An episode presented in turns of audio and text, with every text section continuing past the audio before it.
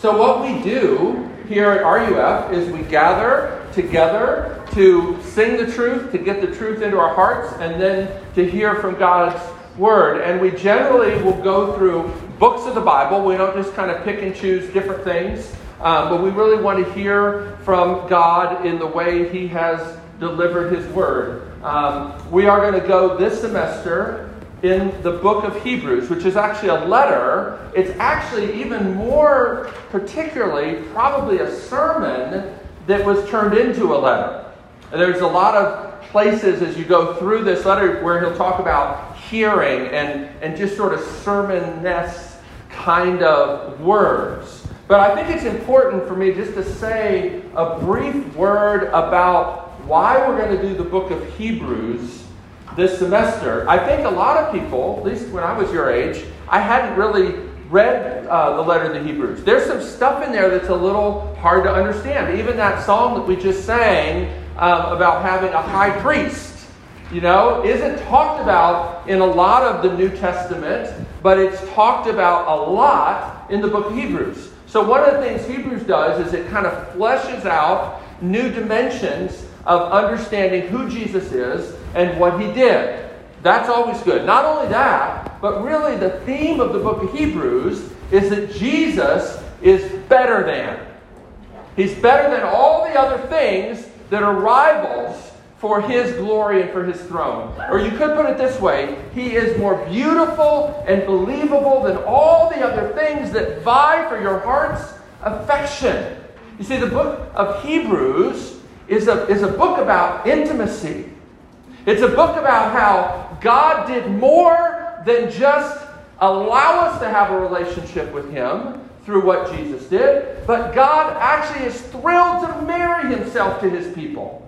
And Hebrews really digs into the glories of what does it mean that we actually get in, that we actually get access to a relationship with God. I think so many people that grow up in Christian churches, even good Bible believing churches, pick up the idea, or maybe this is something explicitly told to them. Usually it's more implicit that God created us to be his little worker bees. And if we're honest, we don't feel like we're doing a very good job with that. That's why we need to sing all these hymns about the gospel. The good news is that Jesus loves us not because of how well we serve him or how well we lived the life that he's given us. And Hebrews talks about that. As a matter of fact, we're going to get into that in this very first chapter. So we need to see Jesus as more beautiful and believable. And Hebrews is a wonderful book for that. But we also need to remember that following Jesus is hard. Now, some of you have been following Jesus a long time, and maybe you're beginning to understand that. Some of you are probably here like wanting to check out what Christianity is all about. That's awesome. We're glad you're here. I don't want to lie to you. I don't want to pretend that everything in your life will be better if you have a relationship with God. In fact, some things might become way more difficult. That's just reality. And the book of Hebrews, I think, helps us remember that reality because this is a letter that was written to Christians from a Jewish background who have become Christians, who live in Rome, most likely a pretty small group. We know from later in the letter that already persecution has beginning, has begun. The letter writer says, You have already suffered the confiscation of your property but you've not yet, emphasis on yet, suffered to the point of shedding blood. But it's coming. And they are tempted to go back to being regarded as merely Jewish. Now, living after the Holocaust and whatnot, we do, it's kind of bizarre to think that being Jewish would be a safe place. But in the first century, the Romans, they were not they were not very kindly disposed to other religions. Unless you also worshiped Caesar, okay? Lord Caesar. But the Jews were granted a special privilege. They were a tolerated religion. And in the early days of Christianity, Christians were understood by the Romans to be a kind of Jew. They were understood to be kind of a, a, a little offshoot of Judaism, and so they should be covered under that tolerance. But as the book of Hebrews is written, the Romans have realized hey, they're not the same thing. As a matter of fact, the Jews and the Christians often battle with each other and fight with each other. You read about this in the book of Acts. And as the Romans begin to understand that, the Romans' protection or tolerance of Christians is disappearing. And so, for these Hebrew Christians, Jewish Christians, they are tempted to go back. So, there is a lot of stuff in this letter about the difficulty. And what is God doing in the midst of this difficulty? And what has Jesus done? And what does it mean to follow a crucified God? Later in the letter, for instance, it says that Jesus was crucified outside the city gate in a place of shame and dishonor, literally a trash heap. Golgotha is a trash heap outside Jerusalem, outside the city gates. And the writer of Hebrews says, if we want to follow him, if we want to be with him, we need to go to him out there. You can't be cool and popular and truly follow Jesus at least in certain ways at certain times. Now, I don't think we're yet at the point where you're going to suffer to the point of shedding blood. But I don't know. I'm 58 years old. I don't know how many more years I have. But you guys are just beginning. And so it's important that you understand God has this book in the Bible for a reason. And He wants those who are going to follow Him to understand what is at stake. So that's why we're going to look at Hebrews chapter 1. Now, this is actually one of my favorite chapters in the Bible. It's actually the, if anybody ever asks me, what is RUF all about? It stands for Reformed University Fellowship. Uh, we've got a little paper in the other room that gives you a little sense of what that's about. I can talk to you for a cup of coffee. I've got a little sign up list up here if you want to get a cup of coffee over at Bongo or uh, in the Jack somewhere and, and just chat about anything you want, about things you're hearing in some of your religion classes, whatever. We can do that. We can talk about that. Love to do it. Um, but if somebody, you know, says, what is RUF about? And we say, well, we're really about what Hebrews chapter 1 is about. And, and it's these three things. God has spoken, and he has not stuttered. But God has done more than speak. God has sent his Son, who made purification for sins and then sat down because the work was finished. So God has spoken. Christ has done his work and sat down. And then the rest of chapter 1, as I'm going to read here right now, teaches us how to use that to battle against all the other things that seem more beautiful, more faithful, more reliable. You're going to learn how to actually use the Bible to trash talk our idols. Because that's the end of chapter 1. So follow me. I'm going to read chapter 1 of Hebrews. Now, I am reading from the New International Version. I know a lot of you guys probably use the ESV. Um, they're, they're all fine translations. I just like the NIV, particularly for chapter 1. So if you're, you know, got a phone Bible, you might follow along. If you have the passage the way we passed it out, it is the version I'm reading. Here's Hebrews chapter 1. In the past, God spoke to our ancestors through the prophets at many times and in various ways. But in these last days, he has spoken to us by his Son, whom he appointed heir of all things, and through whom he also made the universe.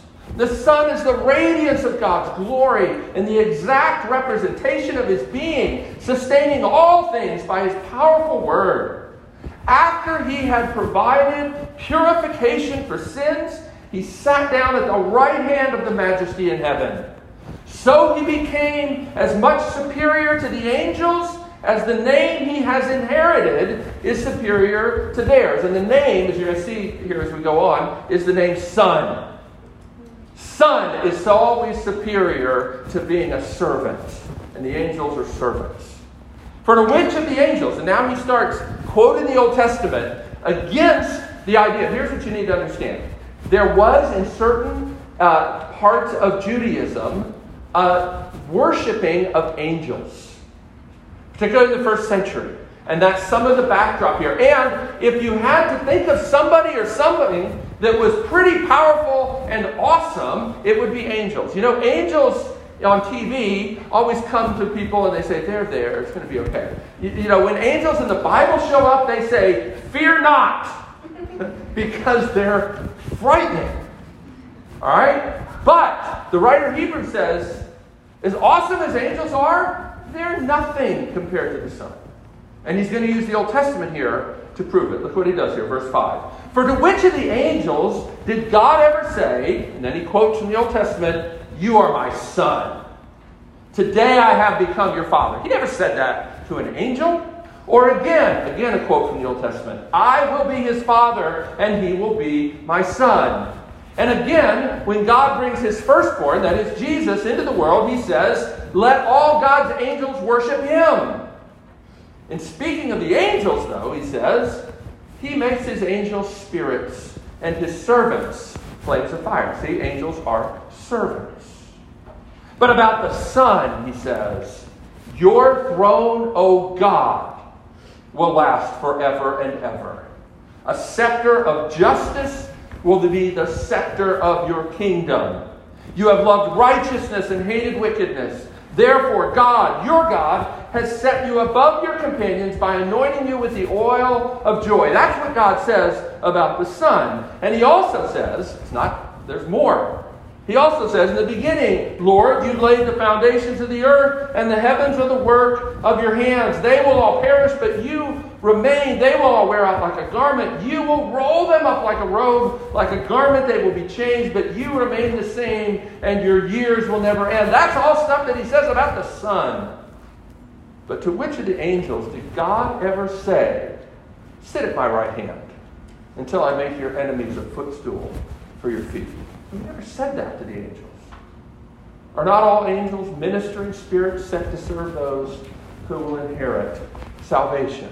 So he goes quite a lot, hammering away at that, isn't he? About the importance of understanding the superiority of Jesus to the thing that seems the most awesome and breathtaking that you can imagine, which are these angels, right?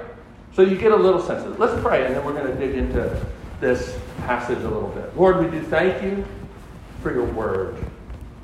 We thank you. We pray now that you send your spirit to help us not only to understand, but to worship you, to trust you, to see Jesus as more beautiful and believable, to be convinced by your word. We pray this in Jesus' name. Amen. So as I said, here's, here's what RUF's about. Here's what Hebrews 1 is about. Okay? God has spoken. Christ has sat down. And we need to learn how to use those truths to do battle against our fear and our unbelief and all the other things that vie for our worship and our attention. So God spoke. Now, the fact that God speaks is axiomatic, basic to Christianity. It's absolutely a starting point. Now, I know that not everybody believes that. Not even everybody that says they're a Christian believes that. But it's hard to take the Bible seriously and not see that that's what it is claiming. Right? Now, I think we should be amazed that God spoke and that he continues to speak. You know, Genesis chapter 3, Genesis chapter 2 and 3, when sin comes into the world, that should have been the end of the story. Should been the end of the story. The fact that there's a Genesis chapter 4 is amazing. And then after Genesis chapter 4, again, the story should have ended. Cain and Abel. That didn't turn out so well. Then there's Genesis chapter 5. And again, chapter 6, chapter 7, it goes on and on. Every single chapter of the Bible has plenty of reason why God should have said, I'm done. I'm done. I keep, I keep speaking to these people, and they keep not listening to me. And you see that here in verse 1. In the past, God spoke to our ancestors through the prophets at many times and in various ways. Now, that, there's a lot in there because if you actually look at the Old Testament, you find that most of the times he had to speak through various prophets and in various ways because the people weren't listening. Very rarely do they actually listen. And you know what? He keeps saying the same thing over and over and over again. Maybe you've heard of this word, the covenant.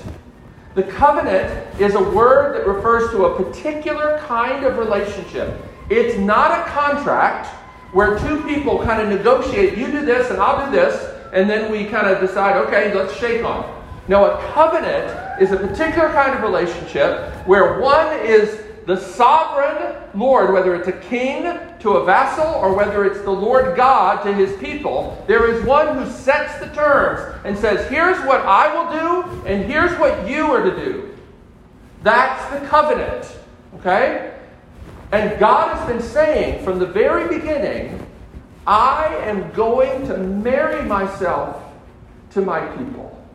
No matter what happens, whether other people try to wipe them off the face of the earth, or whether through their own sin and unbelief they try my patience, nonetheless, I am going to marry myself to my people, even if it takes the death of my only begotten Son.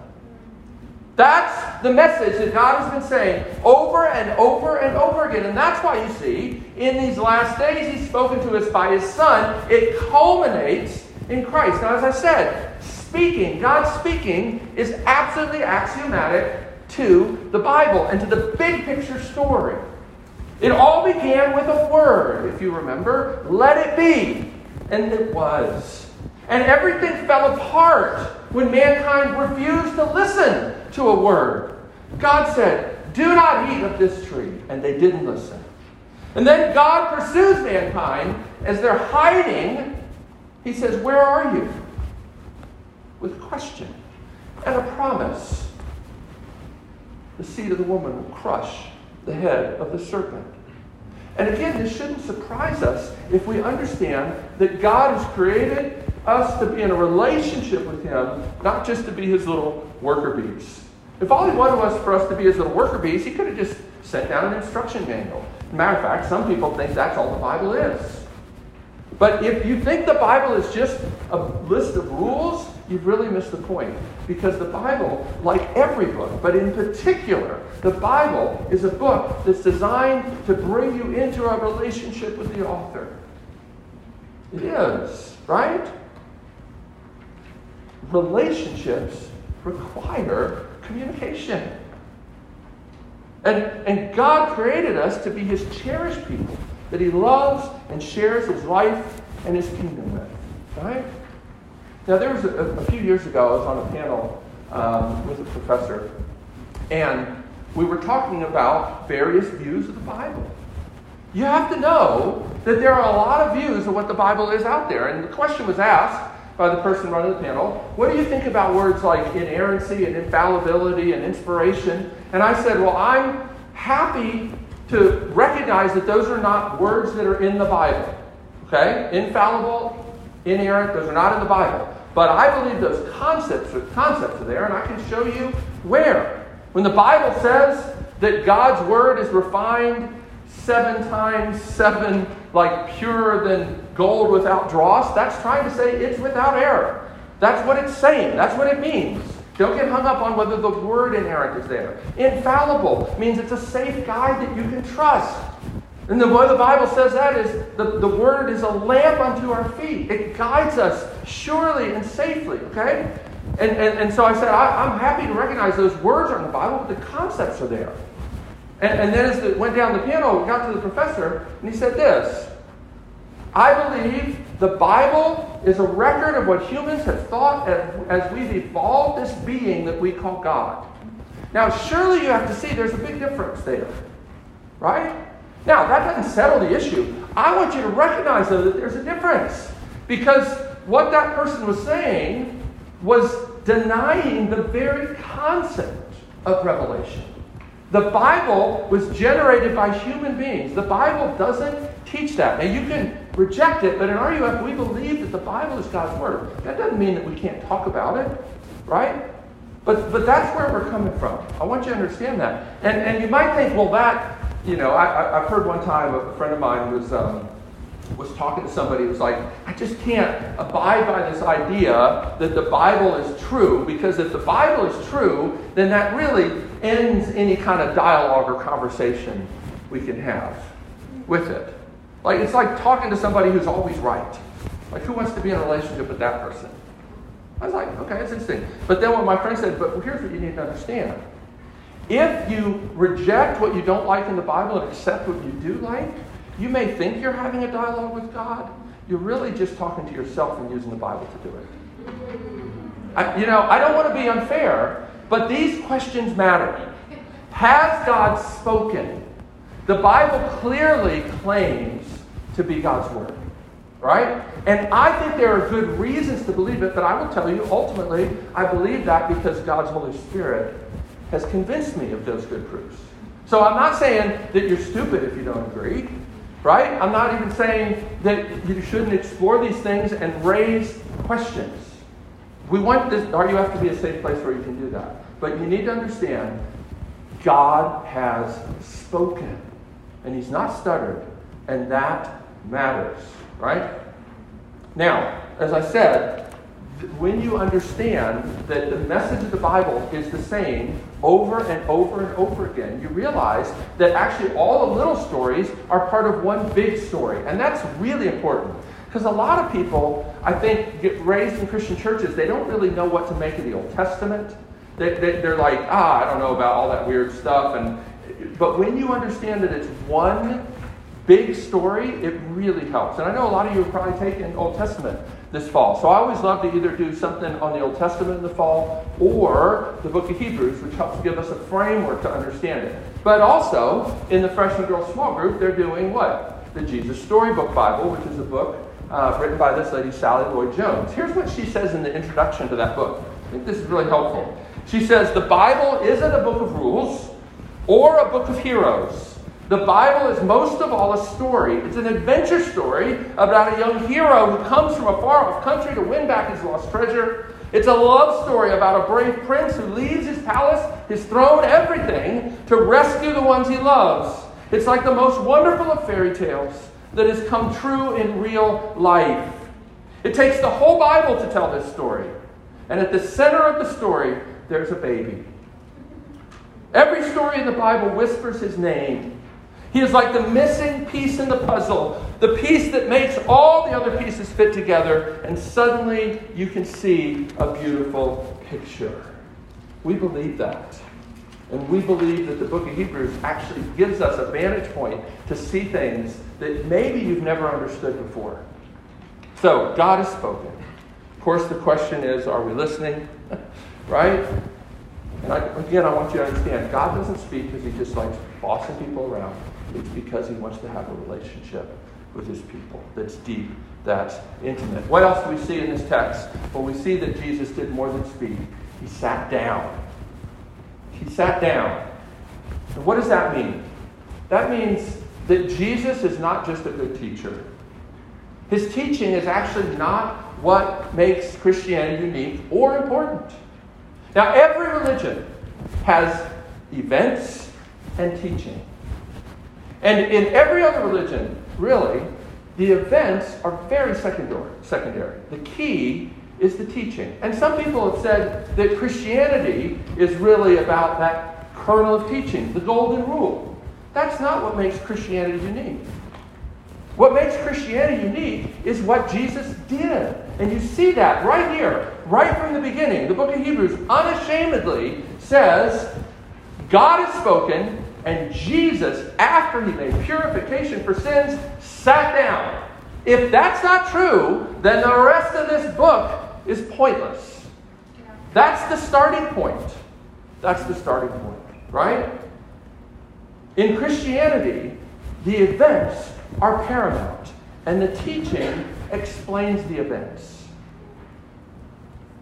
Why is what Jesus did so important? Well, the point of him sitting down is that he finished the work. He sat down because he finished the work of dying in the place of real sinners. And the tense here is important. It's finished. And he sat down in the past. right? So, what that means is when you come to Jesus and ask for His forgiveness, and God gives it to you, when you come to trust the work of Christ instead of your own work, as this great uh, hymn writer, Horatius Bonar, I know it's a funny name, but he's a great hymn writer. He said this Upon a life I did not live, upon a death I did not die, I stake my whole eternity. That's the heart of this, okay? Now, that is absolutely vital to know when we're suffering, and it's one of the reasons that the writer of Hebrews begins this way. Because pretty quickly he's going to go into showing why this matters in the midst of suffering. Because it's absolutely vital that you, if you're a Christian, that you understand that God's smile has been secured by what Jesus did, not by what you've done or how well you serve Him or even how well you get through suffering. Because nobody gets through it well enough to earn the smile of God.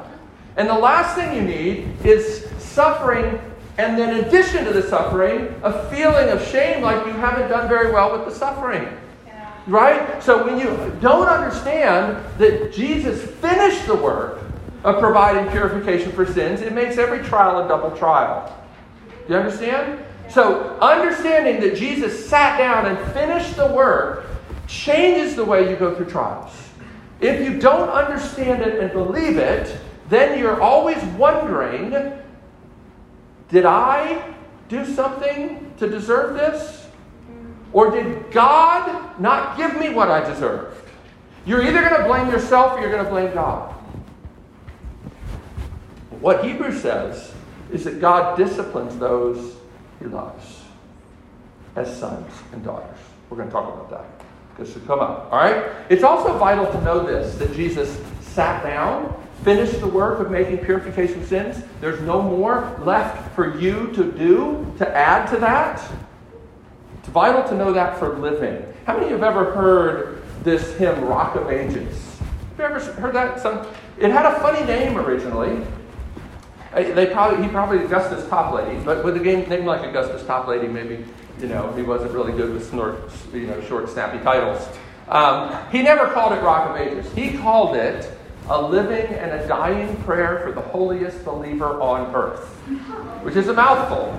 A living and a dying prayer for the holiest believer on earth. But understand what it's saying. The truth you need to live and to die is nothing in my hands I bring, simply to the cross I cling. Right? That what you need is could my zeal no respite know? That means even if you could be fired up for Jesus all the time, could my zeal no rest or no respite know? Could my tears forever flow? Even if you could weep over your failures and the ways that you've not served or honored God the way you probably should, even if you could do that, all for sin could not atone. So listen, I hope that you will be set free from feeling like you need to be fired up for Jesus for Jesus to love you, and that you need to weep over your sin the way it deserves for Jesus to love you. No. But both of those things should happen when you realize that Jesus did everything. Does that make sense? Now, last point I want to say here, and then, we, then we'll talk about the trash pile. You can't lose the connection between these two things the speaking and the sitting down. If you lose one of these, you lose Christianity. And I'm afraid a lot of people are raised in contexts where one is emphasized more than the other. But in RUF, we're always going to be emphasizing that God has spoken and Jesus has died on the cross, right? If you only believe that God speaks, and this is a lot of a lot of people raised in evangelical churches are convinced that the Bible is God's word, but they're a little unsure about how God can still love them after the disappointing ways that they've lived as Christians. Uh, it's easier to believe that we can be forgiven for the things before we knew better. But after we become a Christian, shouldn't we live for God? And look at how we've lived. It's awful. And so Christians just live with all of this guilt and bondage. In other words, even the longer they go to church and the more they read the Bible, the more they continually hear all the things they're supposed to do that they're not doing. That's what happens if you hear and are convinced God's speaking, but you're not fully convinced that Jesus did everything, finished the work, and then sat down. Yeah. Right? But on the other hand, I think there are those who would say, well, I know Jesus died. I know Jesus loves me. It doesn't really matter what God says. What we might call cheap grace. But it really is, is this. It really is like taking the, the heart out of what it means to have a relationship with God. Can you imagine being in a serious relationship with somebody? Talking like a dating relationship or even a marriage relationship, where the other person says, Really, I have I have no I have no opinion about how you live your life. Like you just do whatever you want. You know, the most insecure students I've ever met tend to be the ones whose parents never had any limits for them. Indifference is not love. Tolerance is a satanic counterfeit of love. Love, love, true love, stands in the way when people are going to destroy themselves. And that's where we go in the rest of this passage. If you're going to worship angels as impressive as they seem, if you're going to worship your reputation and put all your hopes in that, or your talent, or your beauty, or your grades, or your money, whatever it is, anything that you think is more reliable and controllable, because that's what the Bible calls idols. They're these God substitutes that seem more reliable and controllable because God sometimes seems so ethereal and He certainly doesn't operate on our timetable as much as we wish He would. And therefore, I'd rather have like my bases covered and make sure that I can get what I want in some other way. The Bible calls that idolatry. And, and idolatry isn't just something that upsets God, it breaks His heart. That's why the Bible calls it adultery because he's married himself to his people, and we keep running after all these other things that we think are more faithful. And he comes and he says, Let me speak truth to you. Now, angels are probably not what you're worshiping. But what I want you to do is say, look at how the writer of Hebrews teaches us to take the truths about who Jesus is and about what he's done and use it to do battle against the things that seem more impressive and more reliable than Jesus, and also use it to do battle against your fear and your unbelief. And that's what he does here, right? That's what he shows us how to do. What do we find more awesome than Jesus, more reliable, more faithful? The writer of Hebrews says, let, me remind you of what God has said. And it's important Listen, it's one thing to believe in God's grace. Who wouldn't want to believe in God's grace? It's another thing to believe in God's grace because you're convinced because the Bible teaches it.